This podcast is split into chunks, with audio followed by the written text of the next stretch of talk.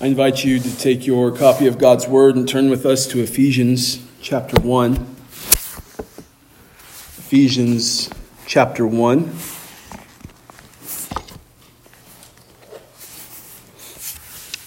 As we continue on in our series on the doctrines of grace, we come now to the letter U, which stands for unconditional election. As a reminder, we looked at the letter T last week, total depravity. The biggest thing that we need to take away from that sermon is not that each person is sinning as much as they possibly can, that all people sin equally, the, the, the, the equal amount of sin, but that we are all equally ruined by sin because we have a sinful nature. Ephesians 2 says that we are children of wrath, meaning that by nature we are deserving the wrath of God. So then, how is it that 1 John 3 1 tells us that God has shown us such incredible love in making us children of God? How can we be both children of wrath and children of God. There seems to be a, a, discontinuity going on here in Scripture, or at least at the surface level. So that's what we'll begin to answer in today's sermon in looking at the doctrine of unconditional election. Is we're, we're going to begin answering how it is that one can be, be a child of wrath and then become a child of God? What is it that's happening? What we will say here today might be very challenging for you. And listen, I understand that. But let me encourage you to be okay with being challenged. We live in a day and age where we devote much of our, our mental bandwidth to our job to hobbies, to school, to, to other things of this world. But when it comes to the things of God, we so often don't want to have to think deeply. We don't want to be challenged in the mind. We don't want to have to think through things.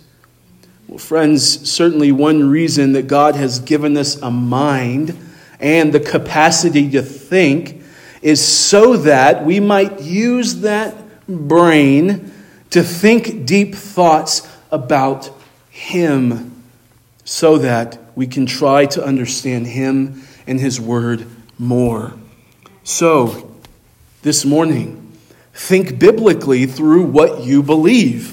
Ask yourself this morning whether what you believe is what you believe because you've always believed it, or do you believe what you believe because those beliefs are derived from the pages of Scripture. Let us remember also that as we work through this doctrine of election, and we are at times perhaps tempted to want to question God, let's be reminded that God is not on trial. Where we are the ones who are going to determine whether or not He is a good God whether or not we like the things that he does. He's not even in the witness stand where he must answer our barrage of questions. Ask Job. Job can tell you that quite well. Neither is he a specimen to be examined meticulously under a microscope. No, Scripture is God's self revelation. All of Scripture, from Genesis to Revelation, is telling us who God is. And guess what, friends? God is who He is, whether you and I like it or not. Amen. The truth is the truth, whether you and I like it or not. However, I hope that this morning we would come humbly before the book, that we would come reverently to the book and that we would not seek to question God, but question our own beliefs about God, making sure that our beliefs come from the pages of the written word. So, our duty as believers is not to pick and choose the things that we like and dislike about God or to question Him arrogantly why He does the things the way He does them. Our duty as believers, as created beings, no less, is to say, along with Moses, Show me your glory. It is to say, along with the psalmist, Open my eyes that I might see great and wonderful truth from your word. It is good and right for us to question our own thinking and even to question, uh, ask questions of the text for the sake of clarity. But let's just be very careful this morning that we not question God. Now, I will concede that what we are stepping into deeper waters this morning, and there will be some aspects of this doctrine and many others that are beyond our finite human comprehension. My goal this morning is not to answer every single question that arises in the human mind because that's impossible. There will be some things we simply will not know until we're in glory. Think of the mindset of Deuteronomy 29 29 that says that the secret things belong to the Lord our God, but the things that are revealed belong to us. And my friends, the doctrine of unconditional election, the Bible has revealed much about it to us. And those things are for us to love and cherish and worship and adore. But there are things that will beyond, be beyond our grasp, and those things are for the Lord. I want to state the definition of the doctrine of unconditional election, and then we'll read our text. The do- doctrine of unconditional election is that God has chosen in eternity past, without any regard to the individual's merit, who would be the recipients of his sovereign grace. Let me say it more plainly God chose who he would save before the creation of the world, and he did so without any consideration of the worthiness of the ones he elected. Now, this is quite biblical, and we're going to look at the texts today, but let's understand that this also naturally follows logically that if man is totally depraved and in love with his sin, then of course there's no merit or worthiness in man. Of course we're not worthy of worship. We're ruined, or worthy of salvation. We're ruined by sin. So that stands to reason now, doesn't it? And of course, if we only choose sin in our sinful nature, but there are some who are saved, then someone else must be doing the choosing for us. Let's read our text. I invite you to stand as we read Ephesians chapter 1, verses 3 through 6. This is the word of the living and the true God. Blessed be the God and Father of our Lord Jesus Christ, who has blessed us in Christ with every spiritual blessing in the heavenly places, even as he chose us in him before the foundation of the world, that we should be holy and blameless before him.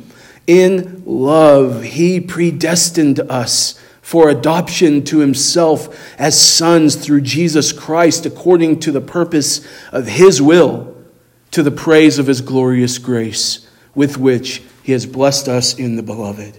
Let's pray. Almighty God, Heavenly Father, sovereign of all, ancient of days, Alpha and Omega, we approach you this morning. And we want to be humble and reverent as we open your word. And we ask that you would open us to your word, that you would open your word to us, Lord, and help us to see and understand. Lord, this doctrine of election is so profound and so beautiful.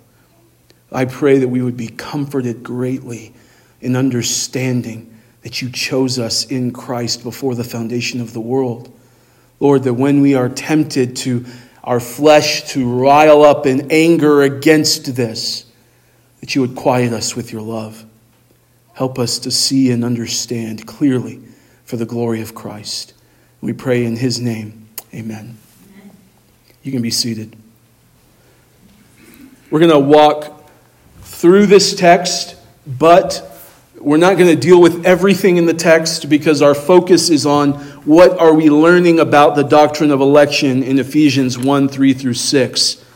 So there will be things here that we simply won't deal with today. But I do want to point out to you that the verse begins in verse 3 with Blessed be the God and Father of our Lord Jesus Christ. So understand that the opening here is the praise and the worship of God. Paul is breaking out in doxology in a great song of praise and worship to God. Verses 3 through 6 that we just read in the original are actually one long sentence. That's why we're taking that to be our section of study today. It's one long sentence. And it's bookended, if you look in verse 6, to the praise of his glorious grace. So we have a sandwich, if you will. At the beginning, the first layer, he opens with the praise of God.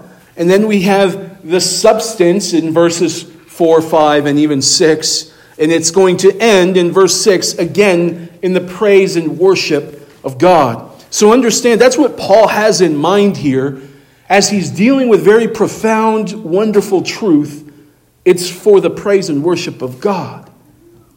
So let's look at the reality of our election. If you're taking notes, the reality of our election. Look at verse 4. Even as he chose us in him. We begin here because of Paul's very clear statement. Three words. He chose us. Did you see that? He chose us. This is not a vague statement, and it's not one that even leaves any wiggle room for interpretation. It's a clear, concise phrase, and it's chosen purposefully. The word here, chose, in the original is used 22 times in the New Testament, and 16 of those times it's in some way referring to God choosing something or someone. So it is carrying the, the sense of God's selecting something or someone for his own reasons or purposes from a number of alternatives. It indicates to us divine initiative that God acted first. I want you to notice the three pronouns here that are being used. Three pronouns and one verb. He says, He chose us in Him. He is referring to the Father. The second pronoun is us. Guess who that refers to? Us, you and I, believers across time and space, the people of God. And the third pronoun is Him. And who's the Him? Well, that points back to the Lord Jesus Christ from verse 3. So he's saying, He, the Father, chose us, believers, in him the Son, Jesus Christ. The Father is acting upon us, the recipients of the action. Why are we doing this grammar lesson? I want you to see clearly that the Father is the active party. What is the us doing? It is receiving the action of chose. The Father chooses, and he does so in Christ, and we in the middle are the ones who are chosen. What I want to say under this heading is that the most fundamental reason why a person is saved is because God chose for that person to be saved. That's what the text says. God chose us in Him. Again, we are passive and God is the active. Often we think of our own salvation and we think of the time when we walked the aisle or we raised our hand or we put the check mark on the connection card or we prayed a prayer. We said yes to the, the gospel call. Those moments in our life might have been very important moments when we were actually genuinely converted. However, what caused you to choose Christ is that God the Father first chose you in Christ.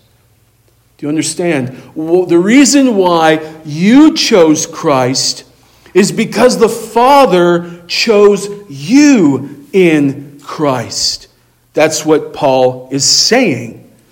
God elects who he will save, not just a people group, as some people erroneously argue, but he elects individuals. This is a, a personal choice. He says God chose us.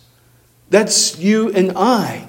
A bunch of you and I's make up an us. Isn't that the most profound thing you've ever heard from a pulpit? A bunch of you and I's make up an us.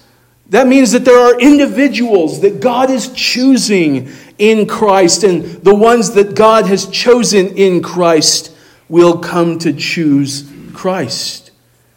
Other examples of this are in Acts 13:48 if you're taking notes. Acts 13:48 Paul and Barnabas are preaching and it says when the Gentiles heard this they began rejoicing and glorifying the word of the Lord. Listen, and as many as were appointed to eternal life believed.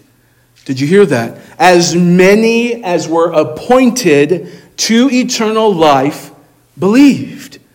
The word appointed there is being used in the sense of being assigned or put into a particular position. In other words, that the ones who had been assigned to eternal life, who had been put into the position to believe, they believed.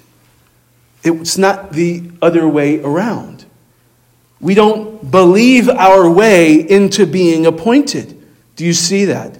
He doesn't say, as many as believed were appointed to eternal life. He says, as many as were appointed to eternal life believed. What was the cause there? The cause of their belief?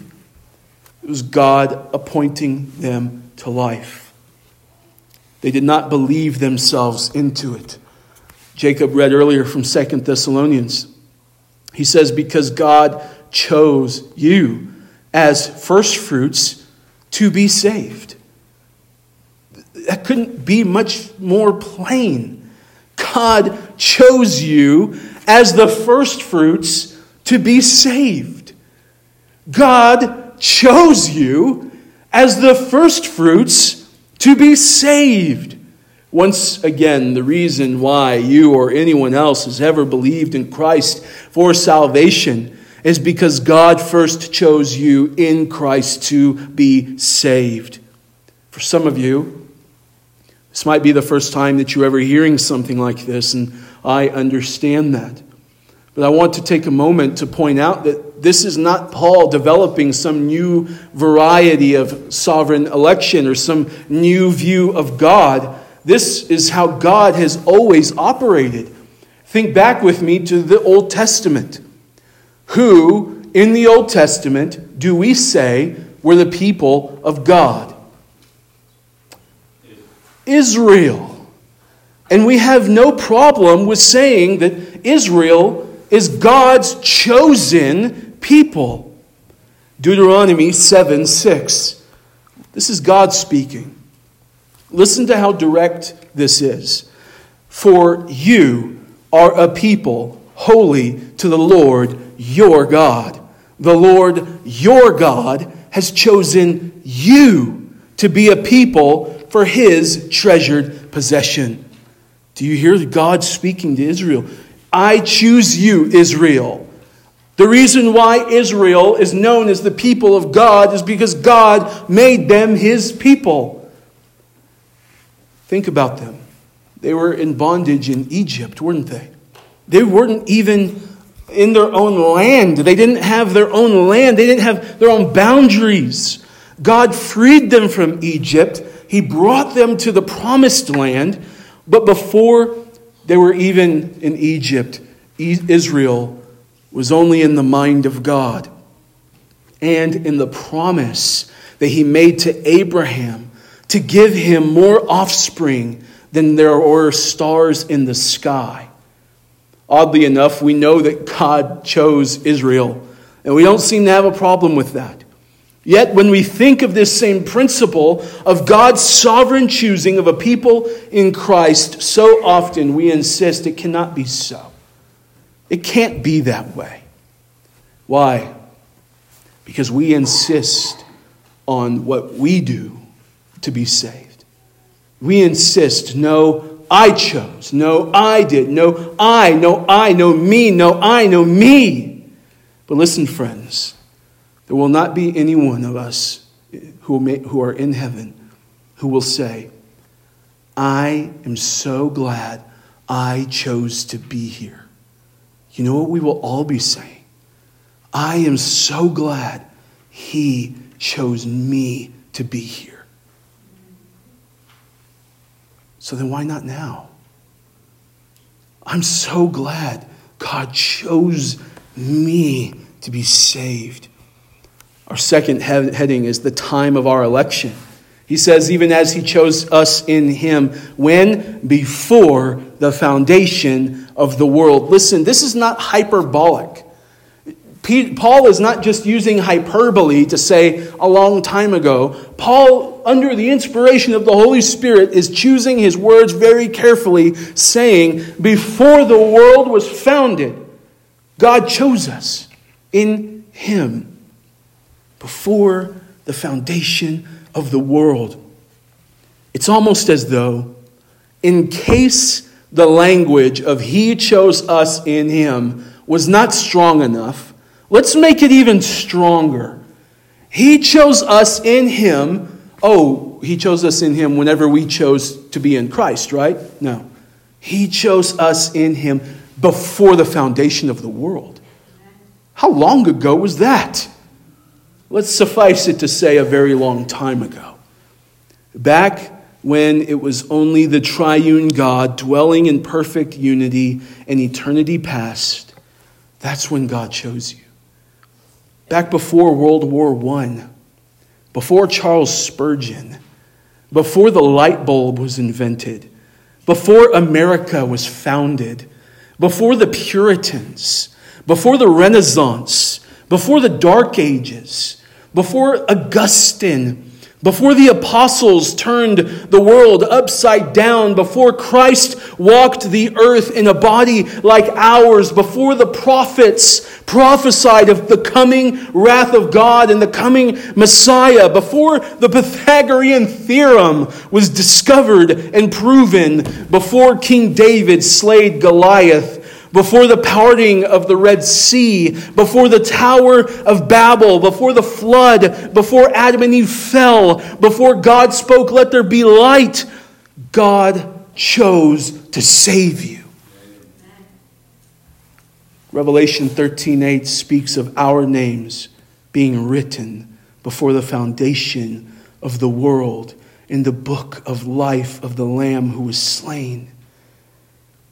In this book are written all of the names of the elect. That's how personal this selection of God is. Is that your name is written in a book of life these names are the names that Christ died for, the names of the ones that the Father gave to the Son, the names of the one who would make up the bride of Christ, the names of the ones who would come to know and believe that Jesus is the Christ. He wrote your name down before there was even a planet. In that passage in Revelation, these names are the people who do not worship the beast. It speaks of the whole world falling for the beast's deceitfulness and worshiping him. And the only thing that will keep anyone from not worshiping the beast is whether or not their name was written in the book of life. This sovereign choosing of God in eternity past, my friends, is the reason why you are not deceived by the evil one this morning. Why are you not deceived in following the things of the world? Because God wrote your name in a book. That's why. Because you personally were thought of in the mind of the Father in eternity past because he chose freely to set his love upon you before he created the world. That is why you belong to him now and no longer belong to the prince of the power of the air, following your own sinful passions. This leads us to the purpose of our election. The purpose of our election. Look at the rest of verse 4 even as he chose us in him before the foundation of the world, that we should be holy and blameless before him. The word that seems like a small, insignificant word, but now it indicates to us that he's giving us purpose, lest we be tempted to think that since God elected me, I have a license to live as I please. Paul instructs us in into what we were elected or what we were elected unto. We were chosen of God in eternity past. What does he say? That we should be holy and blameless before him. You cannot live in sin and be holy. You cannot continue on in the old way of life and be holy. You cannot ignore the clear teachings of Scripture and be holy. You cannot live in constant aggravation with your spouse and be holy. You cannot look at things on the internet that you should not be looking at and be holy. You cannot follow the prince of the power of the air and be holy. You cannot delay obedience to what God has commanded us to and be holy. God has chosen us to be set apart from the world, but not just the world, also our own old way of thinking. I heard somebody getting out of, uh, I was putting gas the other day and uh, person nearby was getting out of the vehicle, and I have no idea what was going on in their mind or their conversation. I just heard her say, This generation is lost. And I thought to myself, we a lot people say that all the time. But every generation is lost. Every single generation has always been lost. Whether it was in the 1900s, in the good old days where people didn't wear shoes and they walked 15 miles in the snow to school, people were lost then. People are lost today. That's why God chooses us to be holy and blameless, because guess what? We're not. That means not just the world is lost, that means you and I are lost apart from God. Romans 12 2 tells us very clearly to be transformed by the renewal of your mind. Think differently now. There's this idea in church culture today that says that God knew that you were a sinner. He knew that you'd have your hangups and flaws. You know what? But God knows your heart and He loves you anyway. You can, He's going to kind of give you a pass, kiddo. You're going to get to heaven. He's going to kind of pat you on the head and say, It was all right. No problem. But what does the text say? Is that we were chosen to be holy and blameless. Friends, blameless. Do you understand the weight of blamelessness? None among us are blameless ever. But this is what God has chosen us to. It means that were not holy. We were unholy and very much blamed for our own sins because of our own sinfulness.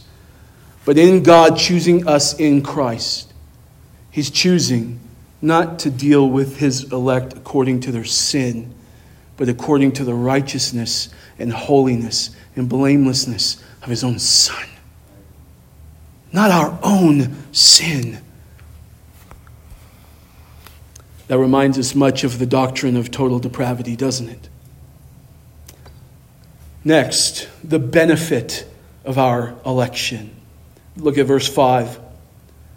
It says, In love, he predestined us for adoption to himself as sons through Jesus Christ.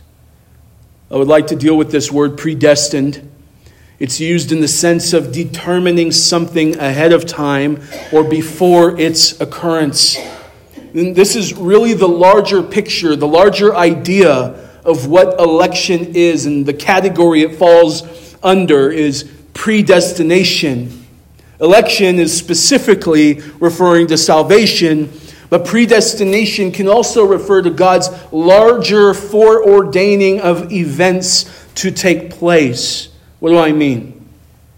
I mean that that there is this popular idea of the sovereignty of God that he's kind of just standing next to the timeline of human history and watching it so that he can intervene and react to situations whenever they happen and so that he can then make, keep good on his promise of romans 8.28 to, to, to make all things work out for our good and so he's watching and seeing what's going to happen what's going to happen it's kind of like my baby when i hold him on my knee and he's got a heavy head folks he can't hold it up yet. Give him a second. And so he gets wobbly, and you know, he starts doing the wobbly number and almost tips over. And what I'm needing to do is watch him to make sure that he doesn't fall to his demise. That's not what God's doing. All of human history is enacting what God has spoken. God is not reacting. Human history is enacting what God has already determined to happen. Think through this with me for a moment. In Genesis 3, God is pronouncing curses after the fall, and he tells us what is to come, doesn't he? Verse 15 in chapter 3, he says, I will put enmity between you and the woman, and between your offspring and her offspring, and he shall bruise your head and you shall bruise his heel. As you know, this is God the Father speaking of the Son and Satan's eventual defeat on the cross. Folks, this is in the garden. This is before the earth was teeming with life as it is today. God is forecasting, He is foretelling what is going to happen. That eventually, He's going to send a seed who's going to defeat the evil one this is again before the earth was teeming with human life as it is today. Now think of how many people must have been born between that prophecy and Jesus' actual coming. I'm sure the figure is astronomical. Now think of all of the decisions that people make on a day to day basis. Think of the fact that sin is in the world now and it's going to wreak havoc. Think of how just one person going right instead of left could possibly alter the entire course of human history and totally thwart God's plan. Yet, none of it happened. Now, think of Mary and Joseph. They didn't choose to have Jesus, did they? Mary didn't choose to be the mother of Jesus. Joseph, in fact, almost ran away, yet he didn't. And Mary was chosen. Think of the people surrounding Jesus in his lifetime on earth. Think of how many times the Pharisees wanted to kill Jesus throughout his ministry as you read through the Gospels. They even picked up stones to stone him at a few points. They were ready to kill Jesus, but he wasn't killed. He wasn't, nothing ever happened to him until it was time. Think of Judas betraying Jesus. Did you realize that Judas's betrayal of Jesus was prophesied? Think of Peter denying Jesus, which, by the way, that was prophesied as well. Jesus said, You're going to deny me three times. Think of Jesus being pierced for our transgressions and crushed for our iniquities, as Isaiah prophesied. Now, listen, with that in mind, to what the disciples pray in Acts chapter 4 Sovereign Lord, who made the heaven and the earth, and the sea and everything in them, who through the mouth of our father David, your servant, said by the Holy Spirit, Why did the Gentiles rage and the peoples plot in vain? The kings of the earth set themselves, and the rulers were gathered, gathered together against the Lord and against his anointed. For truly, in this city, they were gathered together against your holy servant Jesus, whom you anointed, both Herod and Pontius Pilate, along with the Gentiles and the peoples of Israel. Listen to all those people that are gathered together. Verse 28 to do whatever your hand and your plan had predestined to take place. To do whatever your hand and your plan had predestined to take place. What is he saying? The suffering of Jesus was predetermined. It was predestined that all of these people, who? All of the people of Israel, the Gentiles, Herod, Pontius Pilate, that they would do what they did in the manner that they did it when they did it. God had predestined this to happen. What is this saying? That nothing in all of human history could have thwarted God's perfect plan because God had de- predestined it all to take place. All of the things that happened to Jesus, the tremendous suffering, God predestined it. Now, in the same way, think of all that has transpired in your life. Think of the many ways and moments that you possibly could have died or maybe even times that you thought you would die. What about during COVID? Think of the people that you've met, the times that you heard the gospel and you hardened your heart against it, the people you heard it from, yet nothing thwarted God's plan to save you. Why? Because God predestined your salvation. God guaranteed your salvation when He wrote your name in the book of life. There was nothing that was going to stop God from saving you, not even your own hardened, rebellious, sin loving heart was able to stop God's plan to save you. Why? Because you were predestined for adoption. Did you see that in the text? Look at it again. In verse 5, He predestined us for adoption. And He did this in love. This is the benefit of our election. We come to know this great, unfathomable love of the Father as we learn that before anything was created, that we were in the heart and the mind of the Father as He set His love upon us, freely choosing to one day make us a part of His holy heavenly family. We learned last week of our utter ruin because of sin, of how desperately wicked we are. And now this doctrine teaches us that despite us at one time being His enemy, that God chose us to make us a part of his family. The theologian Louis Berkhof says, quote, the best proof that God will never cease to love us lies in that he never began. End quote. Think about that for a moment.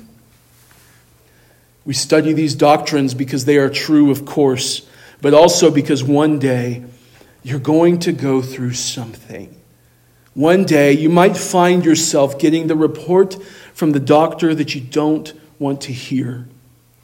You might hit serious financial hardships. You might lose a loved one. You might be pushed to the absolute limits in your mind and your heart where you feel like you just can't take it anymore. And why bother with all of this God stuff if bad things continue to happen to you anyway?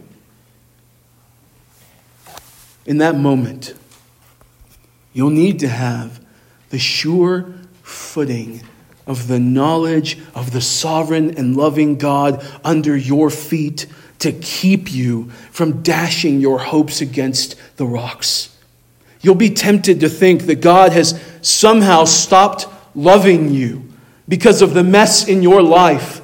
Or maybe He loves other people more than he loves you, and you're sort of the red-headed stepchild in his heavenly family, who he doesn't, you're kind of there, but no one's really paying attention to you. In that moment, you will need to be reminded that you're an adopted son or daughter of God and that He will never stop loving you because He never started.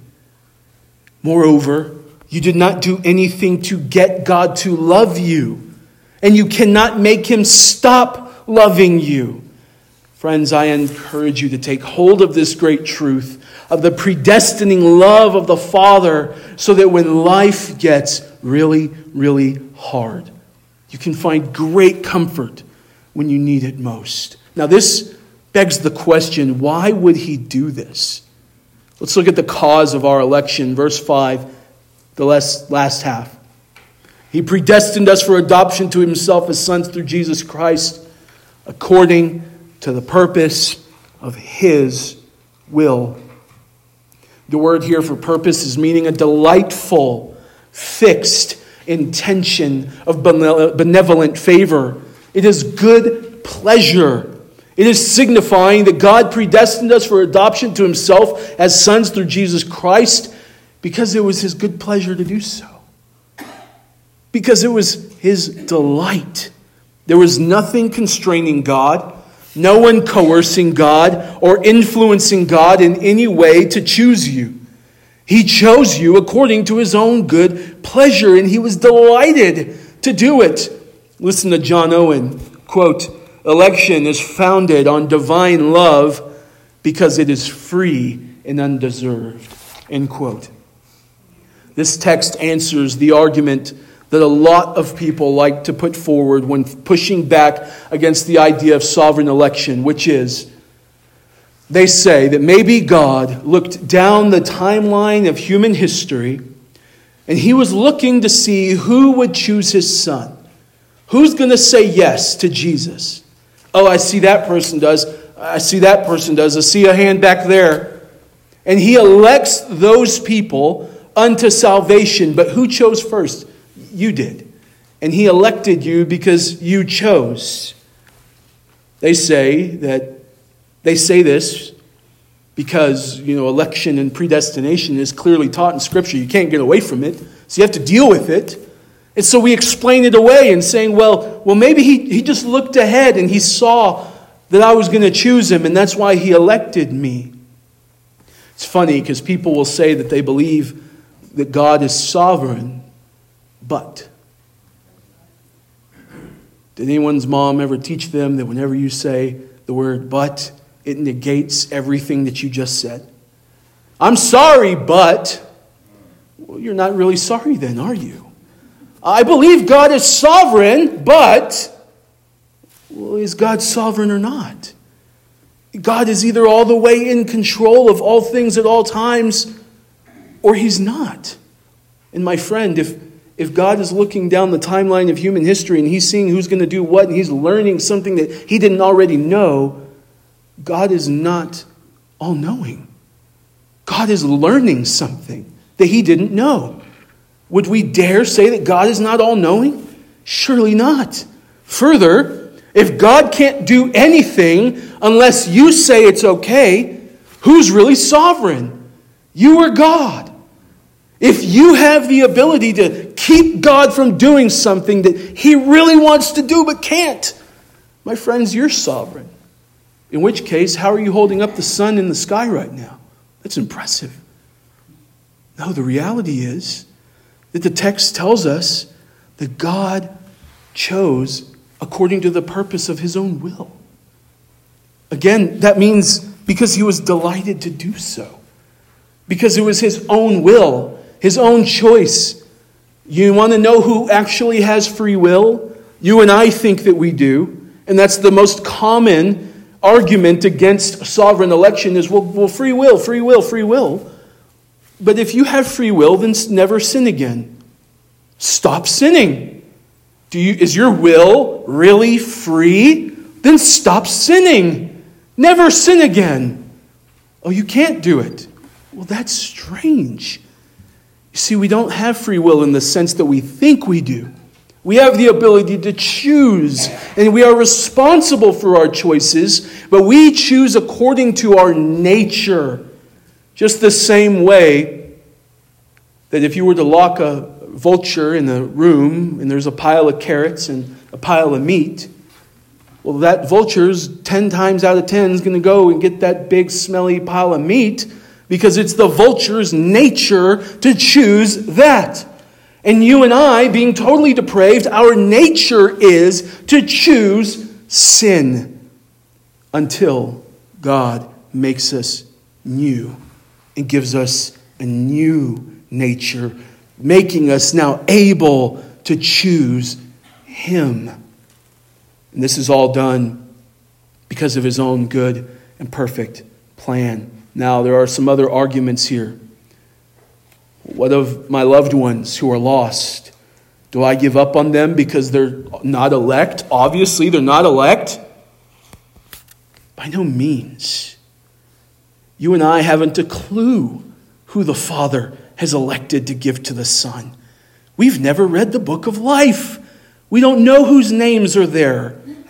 Continue praying for them. Continue sharing the gospel with them. And with this doctrine in your mind and in your heart, Rest in the sovereignty of God, knowing that you're not going to be the one who saves your family. God has to do it. God has to save, or no one is saved. Well, why about why evangelize? Why, why what about missions? Why, why send missionaries? Let us never entertain the sort of foolish thinking that would say we don't need to evangelize because God's going to save his own people. John 10 16, Jesus speaking, I have other sheep that are not of this fold. I must bring them also, and they will listen to my voice. Jesus has other sheep. In other words, don't just be content that you're a sheep. Jesus has other sheep, and we must go get them and bring them in.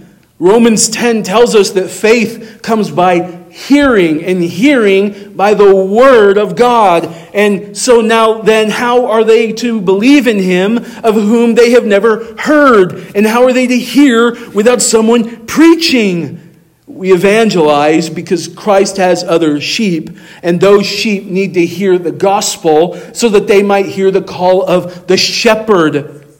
The doctrines of grace don't cool our hearts for the lost but instead ought to give us a zeal for the lost and confidence, knowing that we just need to proclaim the gospel and be prayerful, and Christ's sheep will hear his voice. They will. Another common argument is that why doesn't God choose to save everyone? It doesn't seem to be very fair because if God is choosing some, then that means that some aren't being chosen. I want you to think back to Deuteronomy 7 6. He said, The Lord your God has chosen you to be a people for his treasured possession out of all the peoples who are on the face of this earth. When God chose Israel to be his people, guess what that meant? That he also was not choosing Egypt, he was not choosing Canaan. He was not choosing the Philistines, he was choosing Israel out of all of the people. Psalm 147 20. He has not dealt thus with any other nation. They do not know his rules. God gave Israel the promises, the covenants, the law, and from the Jewish people eventually would come Christ. He did this because he chose them, and he did not do this for any of the other nations. And so it is today. God has chosen freely chosen to save some people from their sin and has chosen to leave some other people in their sin. Listen to the 1689 London Baptist Confession of Faith. It says, By the decree of God, for the manifestation of his glory, some men and angels are predestinated or foreordained to eternal life through Jesus Christ to the praise of his glorious grace, others being left to act in their sin to their just condemnation to the praise of his glorious justice. Perhaps you're inclined to see this as unfair. I'd like to answer that the way that R.C. Sproul brilliantly displayed. Is God's mercy and grace evil? All of us would say no. Is God being evil when he is just? When he punishes sin? All of us would, of course, say no. So let us be reminded then that we have already charged that all are under sin, all are condemned and deserve hell. God could have left us all in that state with everyone going to hell.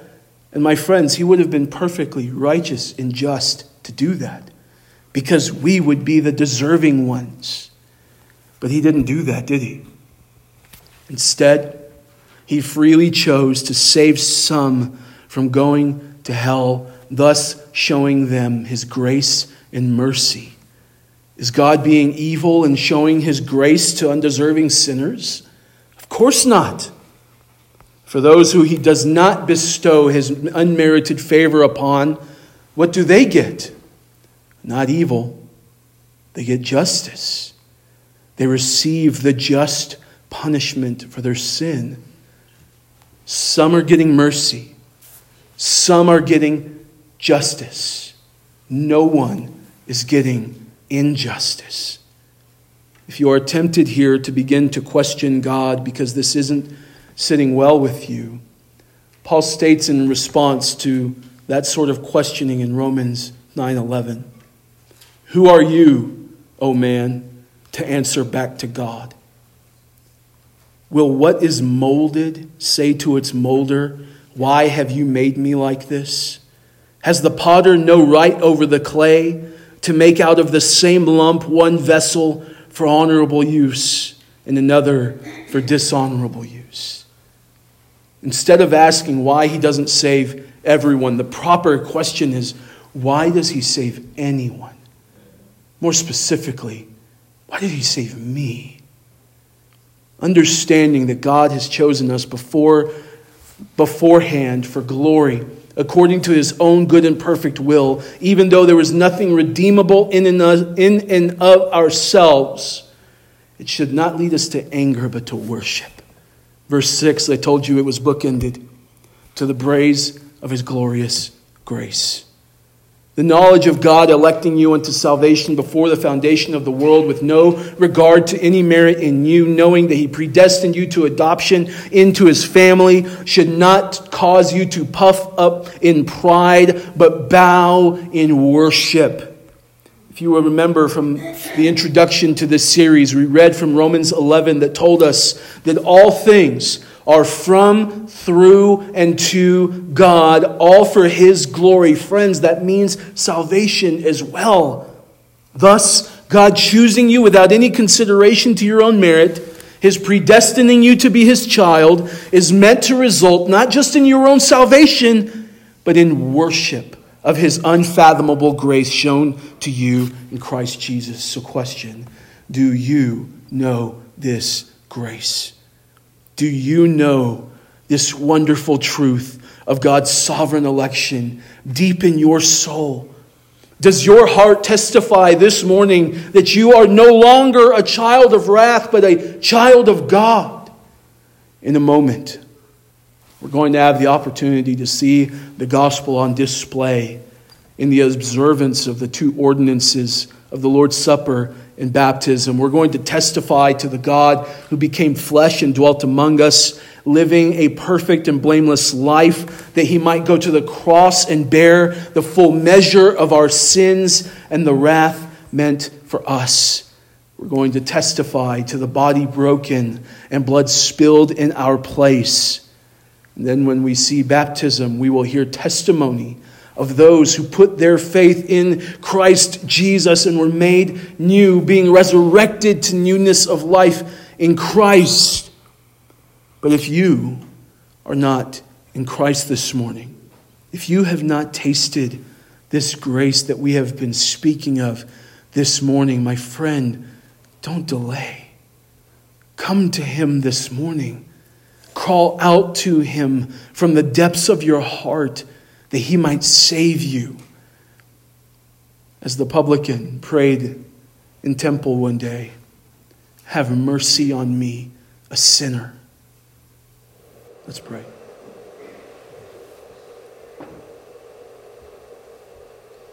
Oh, Father in heaven, the all seeing God whose eyes are in every place, who see the, the depths of our heart and our soul and our mind. Nothing is hidden from your gaze, your righteous and holy gaze. As we come before the Lord's table, we ask that you would search us and know us. If there is anything that is grievous to you, that you would reveal it and bring it to the forefront of our mind. Grant us repentance to turn from it. Lord, I pray that we would not partake in an unworthy manner this morning. Lord, I pray that as we have dealt with the weighty doctrine of unconditional election, that if there is any lingering worry or fretfulness about this doctrine, that you would, as we do this, Lord, bring comfort. God, all I can do is proclaim. You have to get the word to our hearts to transform us. I pray that you would do that this morning. I pray that we would worship you for electing people like us. Lord, I pray that you would bless the receiving of the bread and the juice. Help us to remember the body broken and the blood spilled. As we observe baptism, that we would celebrate dying to the old way and being resurrected anew in Christ. All for your glory. And we pray this in the name of Jesus. Amen.